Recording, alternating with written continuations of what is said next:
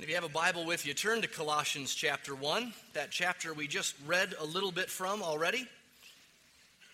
Colossians chapter 1. In fact, we'll read at least one verse of what we already read as we continue from that to more of this book that we're trying to work our way through.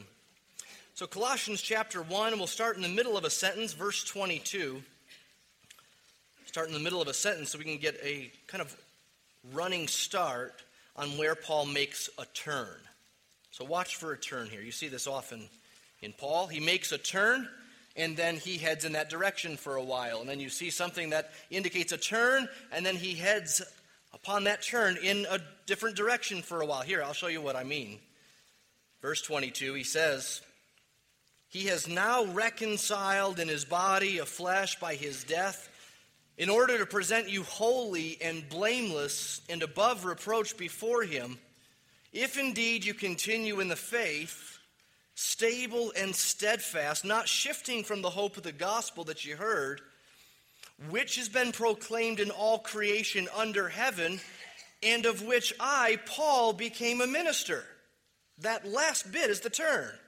Now, Paul will be a little autobiographical about Paul, the minister. Verse 24. Now, I rejoice in my sufferings for your sake, and in my flesh I'm filling up what is lacking in Christ's afflictions for the sake of his body, that is, the church, of which I became a minister according to the stewardship from God that was given to me for you to make the word of God fully known, the mystery hidden for ages and generations, but now revealed to his saints.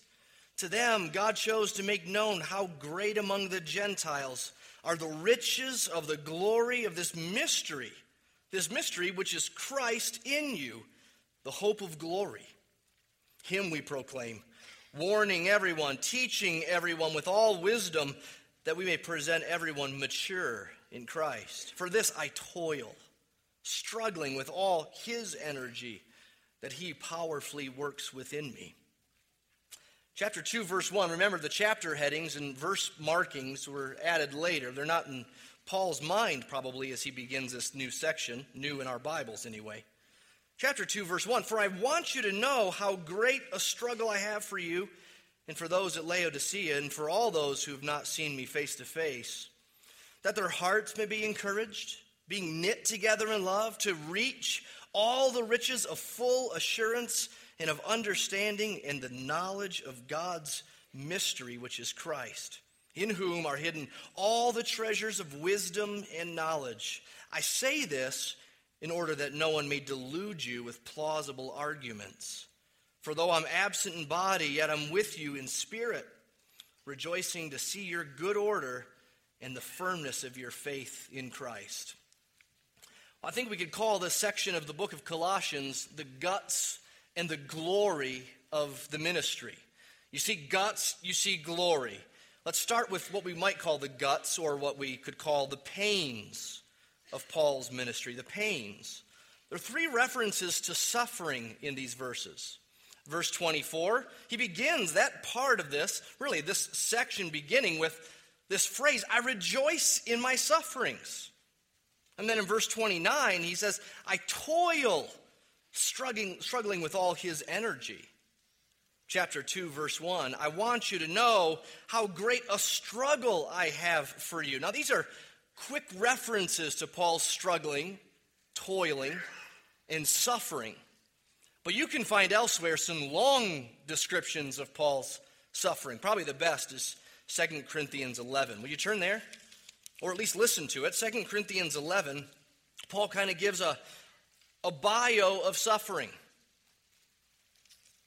In verse 24, as he begins to defend himself against other so called apostles, and he's really, to be honest, quite embarrassed that he has to do this. He's reluctant to, to sort of pull out his resume of suffering and say, See, here's why you should listen to me. I've been suffering so much. He's reluctant to do it, but he does it. He says, Five times I received at the hands of the Jews 40 lashes less one, 39 whippings. Three times I was beaten with rods. Once I was stoned. Three times I was shipwrecked. A night and a day I was adrift at sea, on frequent journeys, in danger from rivers, danger from robbers, danger from my own people, danger from Gentiles, danger in the city, danger in the wilderness, danger at sea, danger from false brothers, in toil and hardship, through many a sleepless night, in hunger and thirst often without food, in cold and exposure. Could you imagine another category of suffering? Hardship, pain, disappointment? But he doesn't stop. In fact, he puts this, I think, at the end as something of the culmination of that bio of suffering.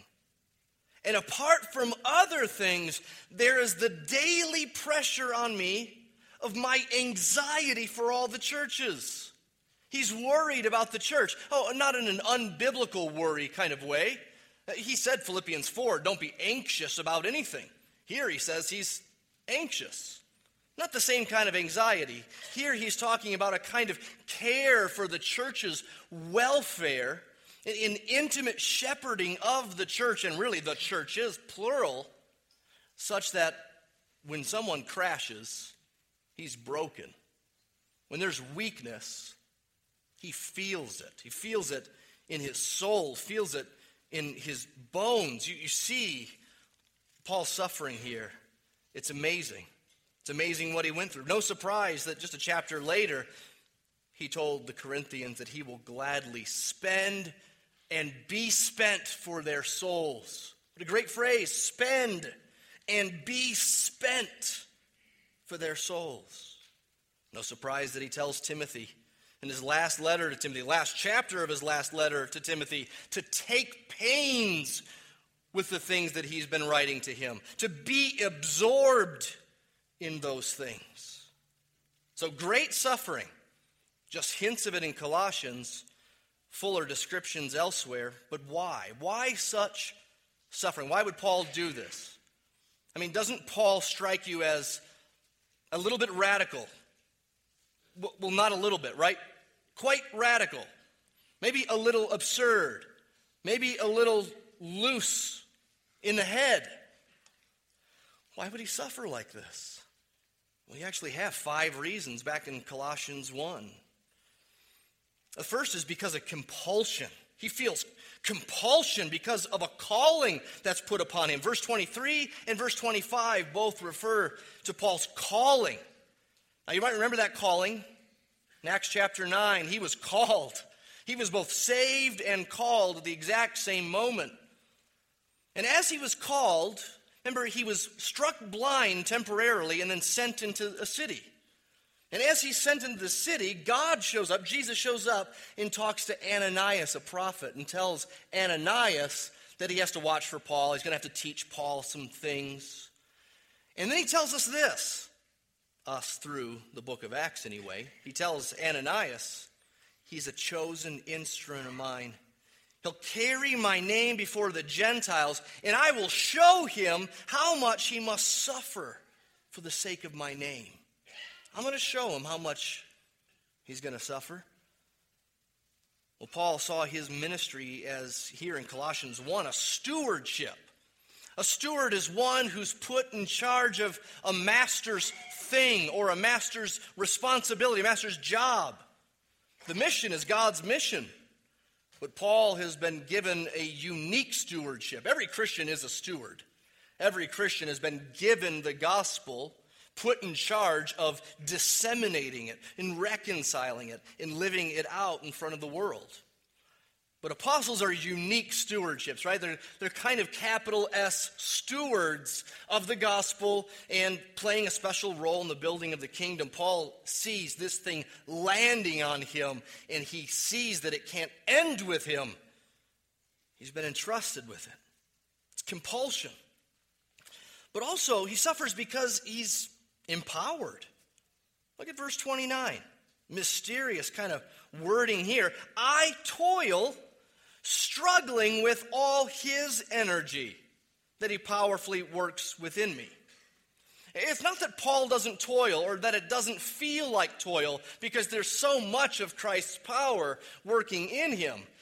It's somehow mysterious. Oh, believe me, Paul feels the toil. Paul feels as though this is struggle. He has to battle his will to, to get up and to do it. You know, to preach again after being stoned, to, to preach again after being whipped or imprisoned, to go out on the boat again after being shipwrecked a second time. But when that goes well, and by well I mean Either there's fruit, people are converted, the gospel is spreading, or not. But Paul remains faithful to his call and faithful to what he's been entrusted. Whenever it happens either of those ways, Paul's going to say, It's not me, but Christ working in me. Yes, it was a mental battle, a battle of the will to get up and preach again, knowing what might come. But having done that, I say the power is not my own, it's Christ's given to me. It's a mysterious mix of human struggle and divine energy that leads Paul to embrace the kind of suffering he does. Also, because there's joy in the midst of it all. There's joy. He says right at the beginning, verse 24, I rejoice in my sufferings. Would you dare pray that God would grant you the grace to at some point in your life say, I rejoice in my sufferings, and mean it.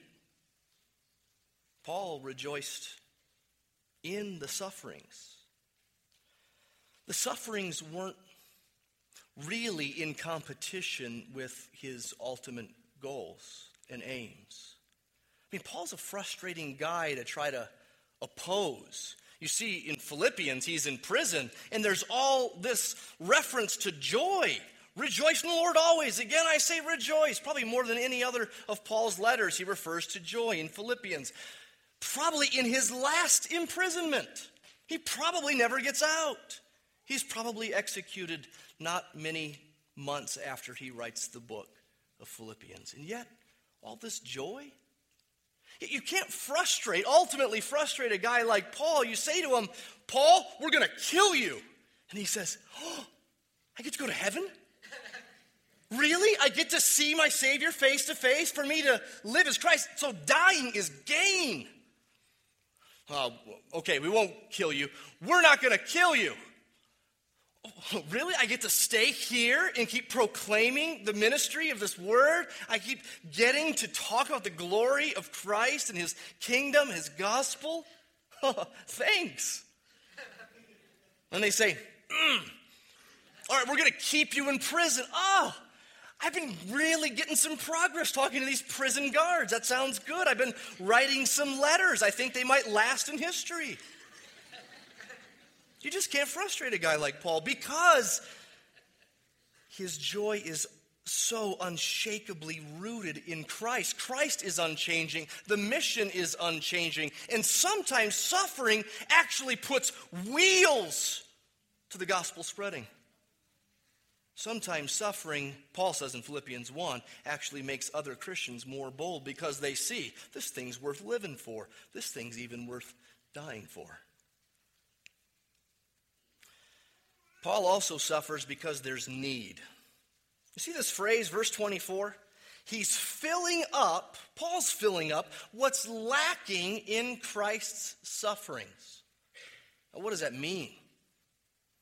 I guess maybe we should start out by saying, what doesn't it mean? What can't it mean? That's a good way to approach other theological dilemmas, interpretive dilemmas. To start out by saying, okay, based on what I know about Scripture already, what can't this mean? Theology is something like putting together a, a puzzle, and little verses here are, well, this one is a, a puzzle piece. These few over here make up a pretty big puzzle piece, and some of them are very clear. You know, this puzzle piece has an eye on it. You can see it, so you know it goes right there. Put it down and work around it. This one is a corner. I know it's that corner. You put it down and you work around it. Some verses are that clear. Other ones, like this, are, are like the, the trees in a puzzle. Just a bunch of green. You go, what is this? Where does this go? How does this fit? The goal is that we get it to fit with our theology without cutting something off, without trying to hammer it into place so we get it to fit.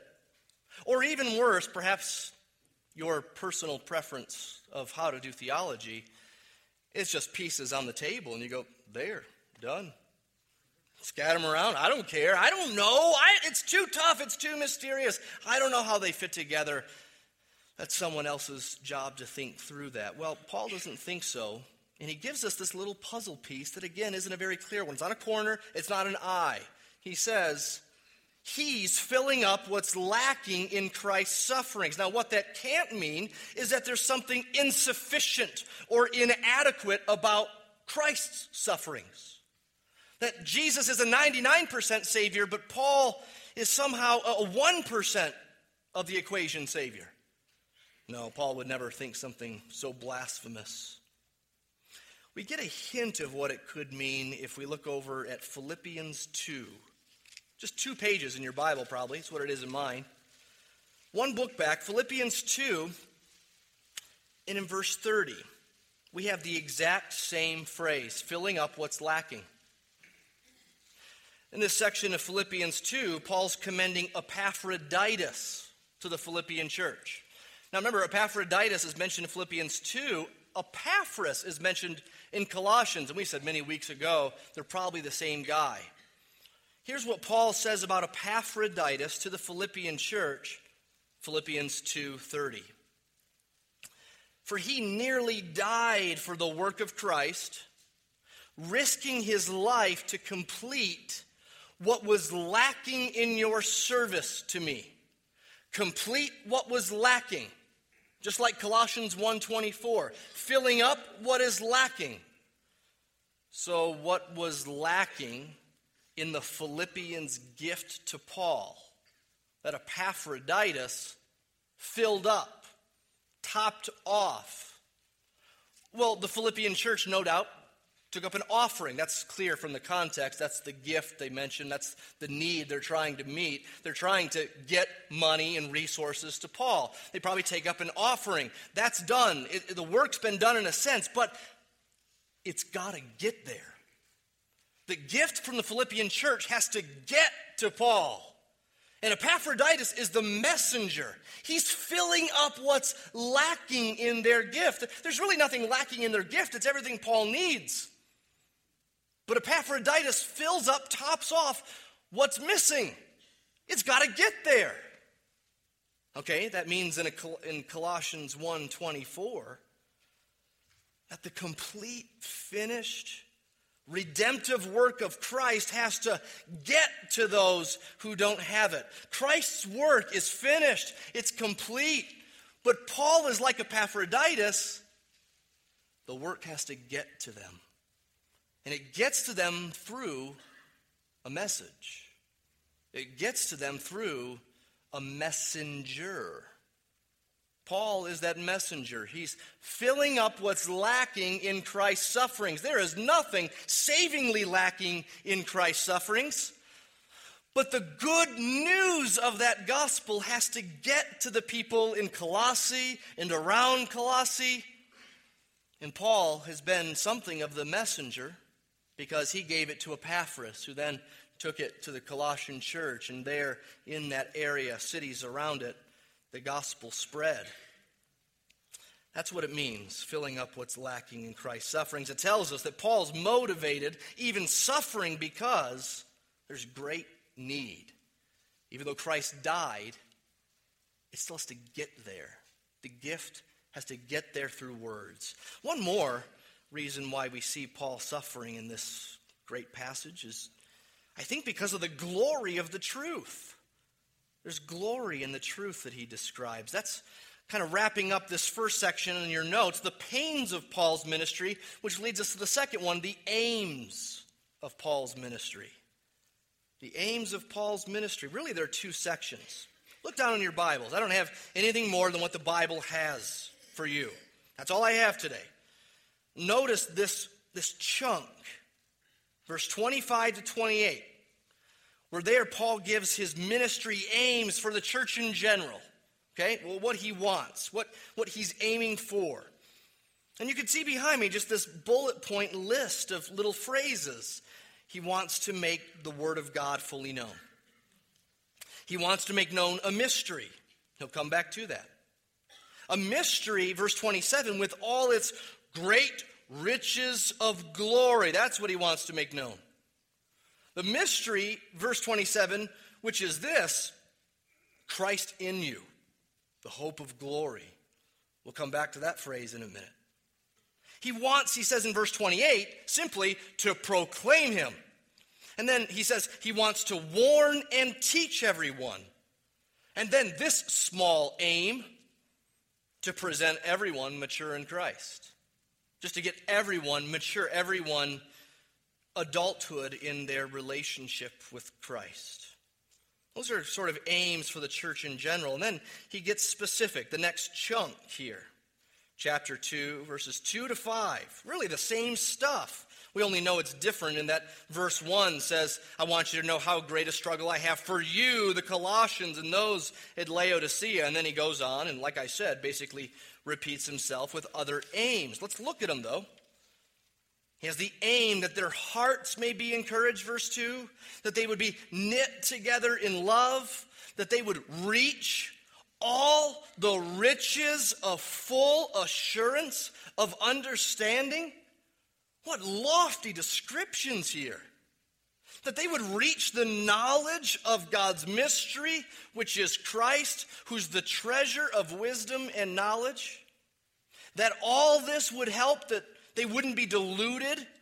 False teaching wouldn't delude them, verse 4. That's really, by the way, another motivation for Paul's suffering is the sheer danger of false teaching. And then quickly, verse 5, he wraps it up by just saying, I'm eager to come and see you, to see you in good order, and to see you firm in the faith.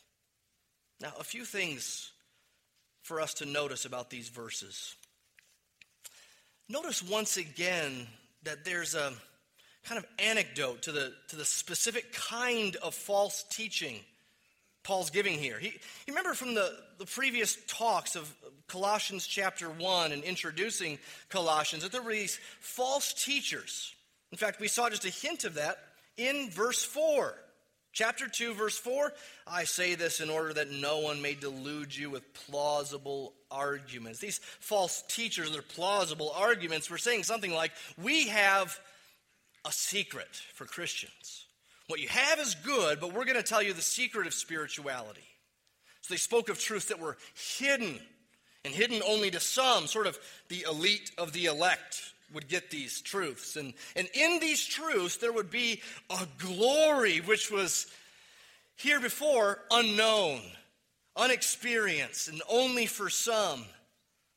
Well, do you see Paul's language of mystery in what we've read already so far? Verse 26, 27, and then chapter 2, verse 2. He's talking about mystery. And he keeps saying the mystery is what? Christ. Well, I know he says a little bit more than that, but basically all he says is that the mystery is Christ. In other words, the mystery, which, yes, in a sense, was hidden in times past. It wasn't exactly clear how the Messiah would come or that his name would be Jesus or, or, or how the suffering servant of Isaiah 53 would also be the Psalm 2 David like king of righteousness. We know that was hidden in a sense, but now it's not hidden. It's no longer a secret. In fact, every Christian is supposed to hear what they already have in Christ. There's a glory, not that the mystery is hidden and exclusive, but that the glory now is Christ and it's inclusive. Every Christian gets this. Notice also that this centers on, seems to center on that phrase in verse 27 Christ in you, the hope of glory.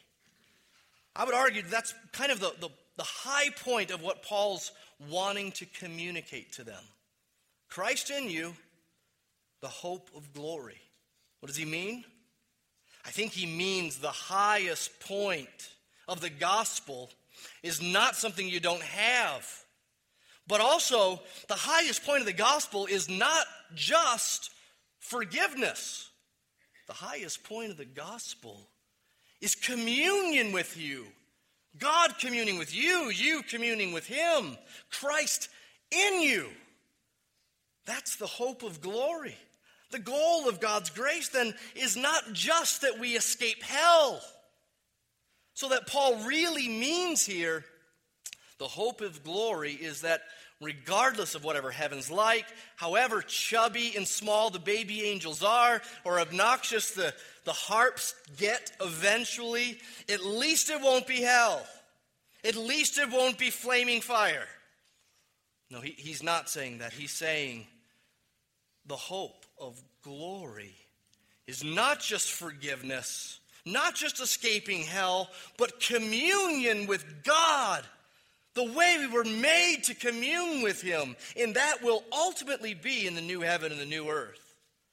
Whatever was lost in the garden with Adam and Eve when sin entered this world will be restored and then some in the new heaven and the new earth. But we have a taste of it now. We have a taste of it now. We commune with Him now. Not in the fullest way, not like we will one day, but we do now. We truly have this now. Christ is in us. Just to be theologically specific, though, it's not the second person of the Trinity that is residing within our hearts. True or false? Jesus still has a body. True. He has forever taken on a body. It's a glorified body, but he didn't, when he went up to heaven, turn back into some non embodied spirit being. He still has a body. He doesn't fit in our hearts. Okay? When it says Christ in you, it, it means, technically, theologically, technically, technically, it means Christ's spirit within you. Now, some people really want to get specific. And say, no, it says Christ in you. Jesus is in us. Well, what's the Holy Spirit doing? I think he's doing something. And we see, again, comparing scripture with scripture, putting this puzzle piece down, putting that one down, we see Christ is up in heaven. He's at the right hand of the throne of God. Colossians 3 1 already told us that. We read it earlier in our service. The Holy Spirit is the God person who is indwelling our hearts as believers, but that's in a sense Christ's spirit. It's his spirit. According to John 14 and John 16, He's the one that gives the Spirit. So, in a sense, we can say Christ is in us. The point, though, more importantly, is that God communes with us. Now, notice more simply how word based this all is. By this, I mean these two sections we saw of Paul's aims in his ministry. That section of a few verses in chapter 1, that section of a few verses in chapter 2. It's remarkable how word based it is. I mean, after all, Paul begins with this small aim to make the word fully known. That's it? You mean fully disclose what's in God's word and what you know of it, Paul? Yeah. On the one hand, this is wonderfully simplistic. It's just the word that he wants to make known. It's not the word plus something. Just the word. He has already revealed it, unlike these false teachers were teaching in Colossae. It's wonderfully simplistic that it's just the word, and yet it's horribly, wonderfully deep that he would say, I want to fully disclose the word to you. I want to teach all of the word to you. It's amazing how rich his description is here. That they would, chapter 2, verse 2, get the riches of full understanding. He wants them to grow in their encouragement and grow in their love and grow in, in, assurance and grow in understanding, grow in communion with Christ. No doubt, though it's not mentioned, grow in their boldness of proclamation of the gospel. But Paul is not shy to tie all of that to knowledge, to understanding, to doctrine, to teaching. It's remarkable how word based it all is. Which leads us to the third thing in your outline. I want to give a defense of strengthening and growth, kind of a parenthesis based on what we've seen so far.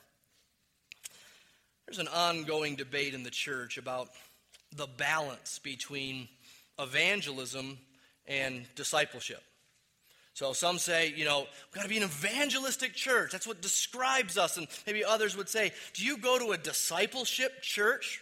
I don't know what that means. I've never seen that as a, a slogan of a church. You know, Desert Spring Church, a discipleship, a discipleship church. Hadn't seen that. Some people describe things, though, that way.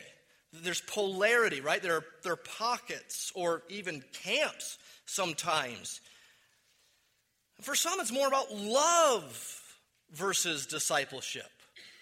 Or, or for some, might be it's, um, it's passion versus doctrine, or devotion versus doctrine. Wh- whatever you want to put in the other side of the, the balance here, a lot of times doctrine is the bad guy.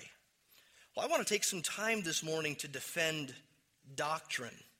Seems like the pendulum is always swinging. So we're doing this one too much, and so we begin to neglect this one and then do the other side more. Paul won't let us pit one good thing against another, though.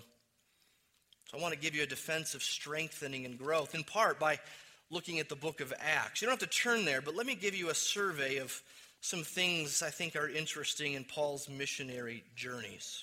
Now, Paul's missionary journeys are chapters 13 to 21 in Acts.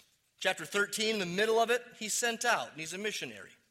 Middle of chapter 21, he's imprisoned, and that's where he stays until the end of the book. He has for you know the next several chapters of the book several speeches he gives to you know felix and festus and these different rulers in, in the area he's in prison that whole time though so really we have about eight chapters of what we call paul's missionary journeys and of course, there are all kinds of references in those chapters to Paul preaching the gospel to unbelievers, making converts, right?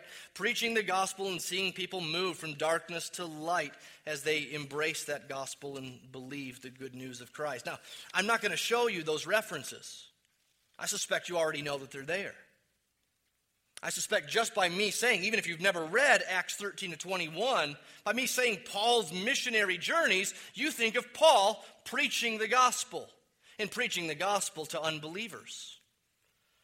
Now, what you're probably less aware of, and what I do want to show you, is that there are a lot of references in those chapters, 13 to 20, of Paul's efforts to strengthen existing churches, to teach and to disciple those who are already Christians. He cares about this, and it's part of being a missionary.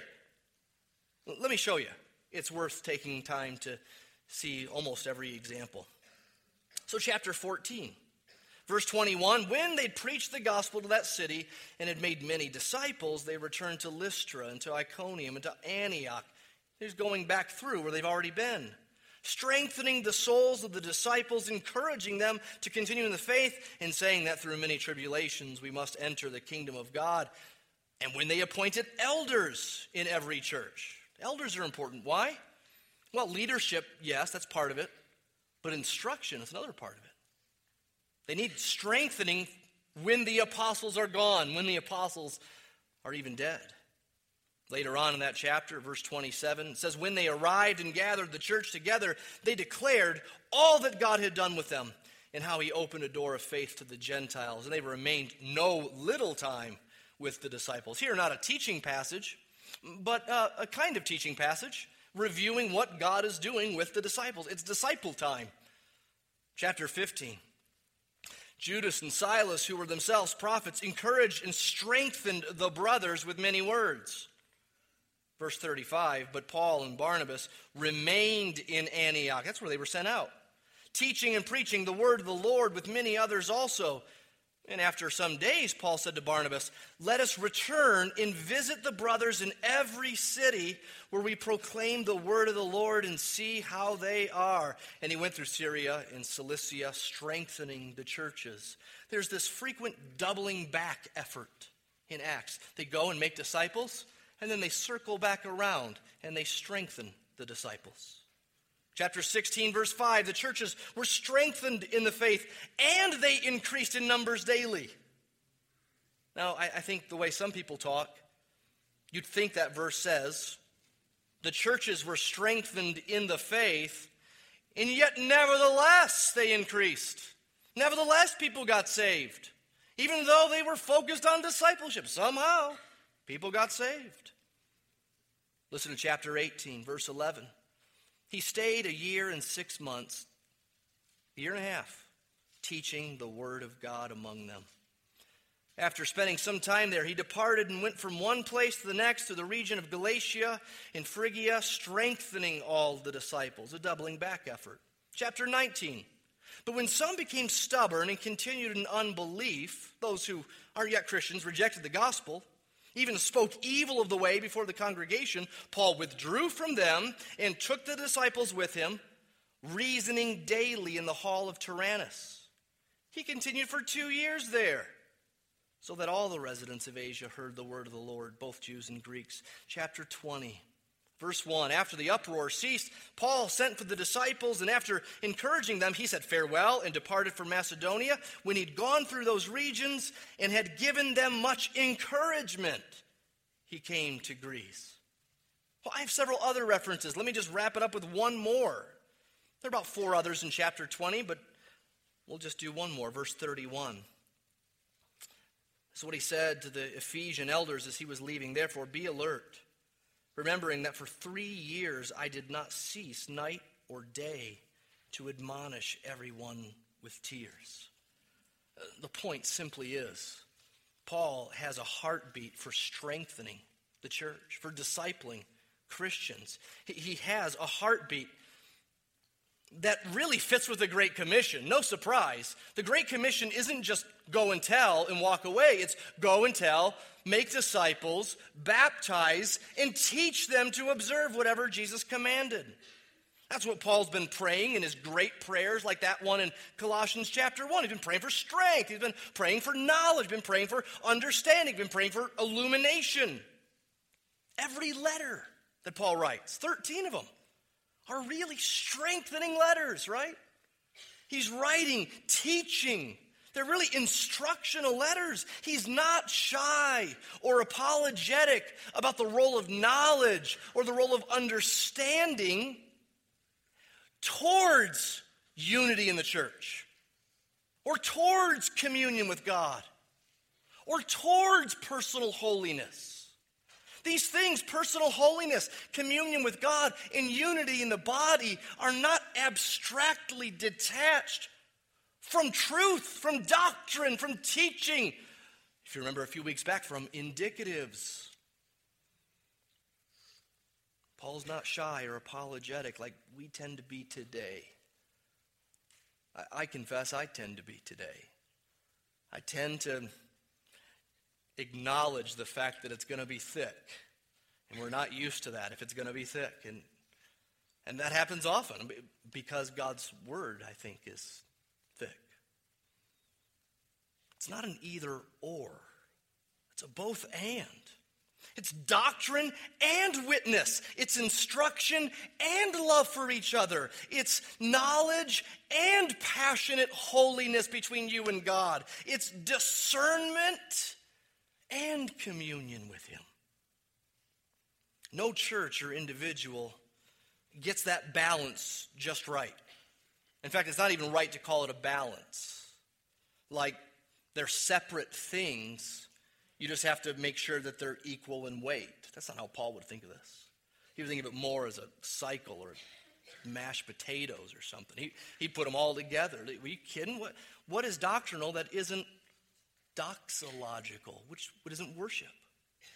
What is worshipful that doesn't get Christ right? And part of why this is so important is the reality and danger of falsehood. The strengthening efforts are not only right and they're not only needed, they have the long view in mind.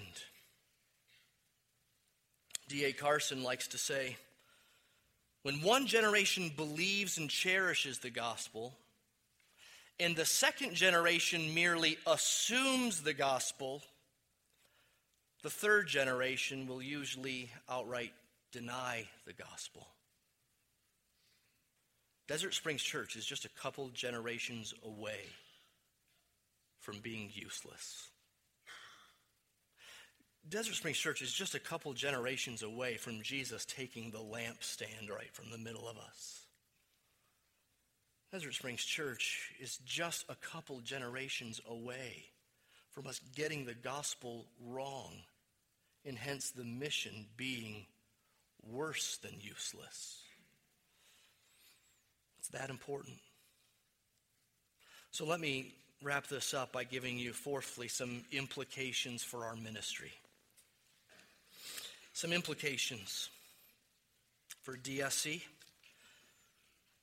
We indeed do need to grow in our evangelistic fervor and our, our mission effectiveness as a church. It's true that we here at Desert Springs probably do instruction and discipleship, leadership training, in these days, even community, better than we do mission, at least local mission, at least our mission, at least the everyday mission. But the fix is not a turning away from other good things. You see, we can never leave the one to cling to the other. It's a false dichotomy. We say that we're about both the broader and the deeper, spreading God's glory broader and deeper. That's how we describe what we're about and what we're to do. That means there are places where God's glory is not known. Yes, in North Africa. Yes, in, in Guatemala. Yes, in our own backyards. The gospel has to go, it has to get there.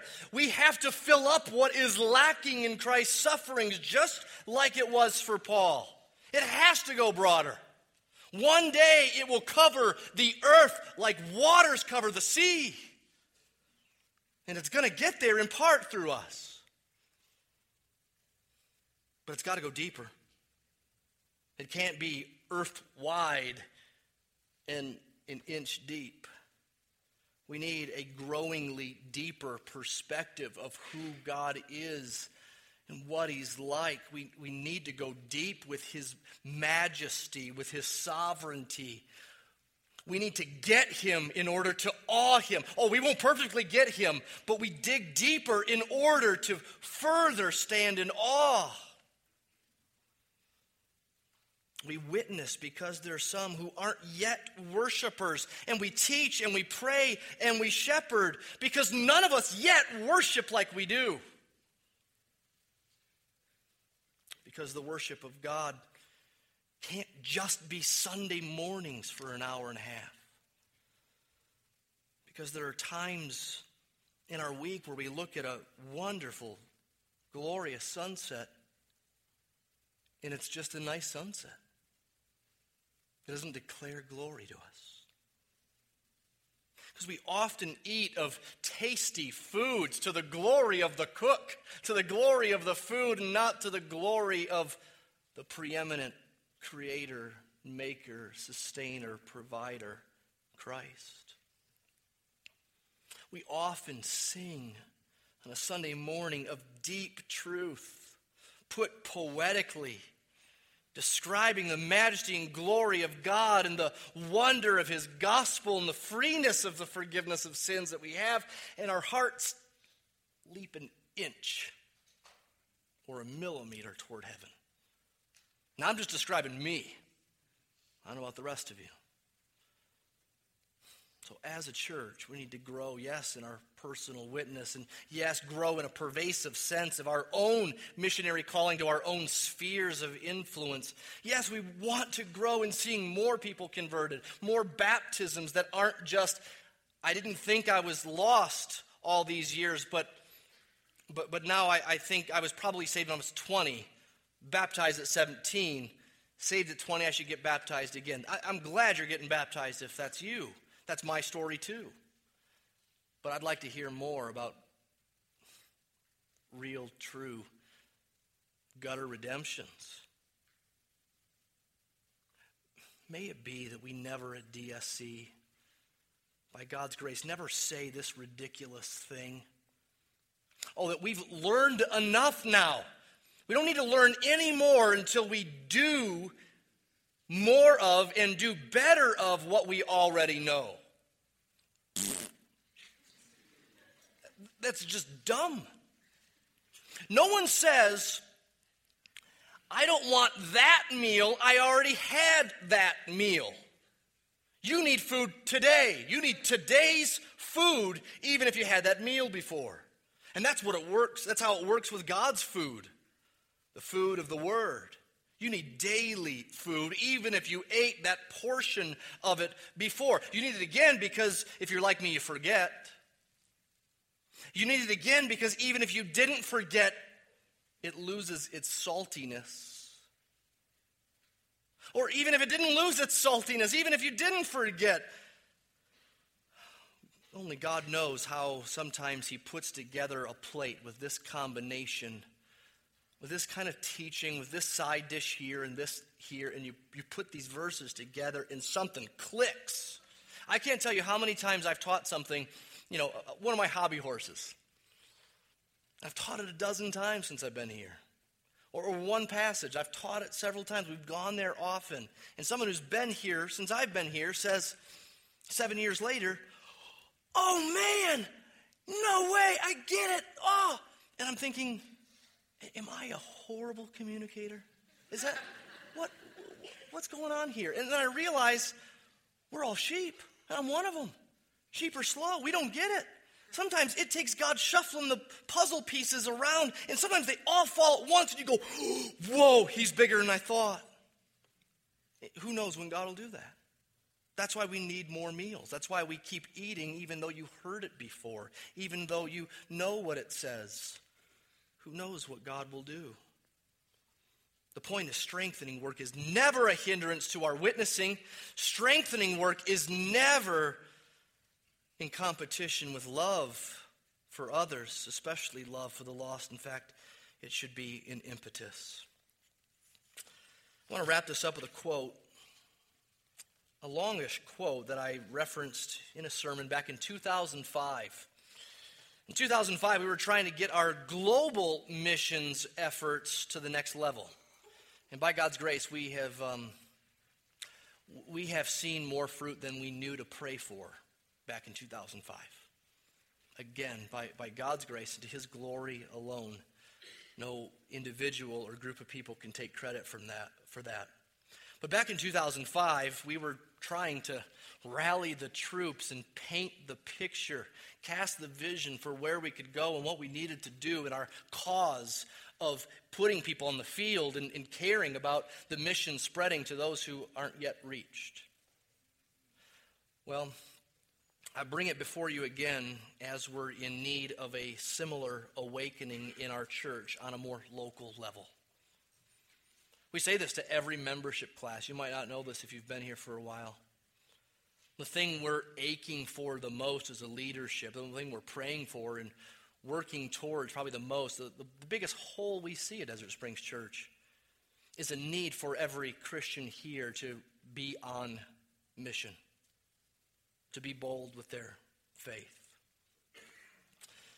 So let me read this to you again, knowing that it's about global missions, but hearing this as an impetus and as a, uh, an instruction for how we get you and me to be more bold about our faith. It isn't by leaving doctrine. Here's what John Piper says. What then should a pastor do to promote a passion among his people to see God glorified by the ingathering of his sheep from thousands of unreached people groups around the world? What does a pastor do? My answer above everything else, be the kind of person and the kind of preacher whose theme and passion is the majesty of God. No church will be able to rise to the magnificence of the missionary cause of Christ if they do not feel the magnificence of Christ Himself. There will be no big world vision without a big God. There will be no passion to draw others near or far into the joy of our worship where there is no passionate joy in worship. The most important thing I think pastors can do, Piper says, is to arouse and sustain a passion for world evangelization week in, week out to help their people see the crags and peaks and icy cliffs and snow capped heights of God's majestic character. I mean that we should labor in our preaching to clear the mists and fog away from the sharp contours of the character of God. We should let him be seen in his majesty and sovereignty. How will our people ever come to feel in their bones the awful magnitude of what is at stake in the eternal destiny of the unevangelized if our homiletical maxim, our sermons, are to start with a joke and keep the people entertained with anecdotes all along the way? How will the people ever come to know and feel the crags and peaks and snow capped heights of God's glory if our preaching and worship services are more like picnics in the valley than thunder on the ice face, ice face of Mount Everest?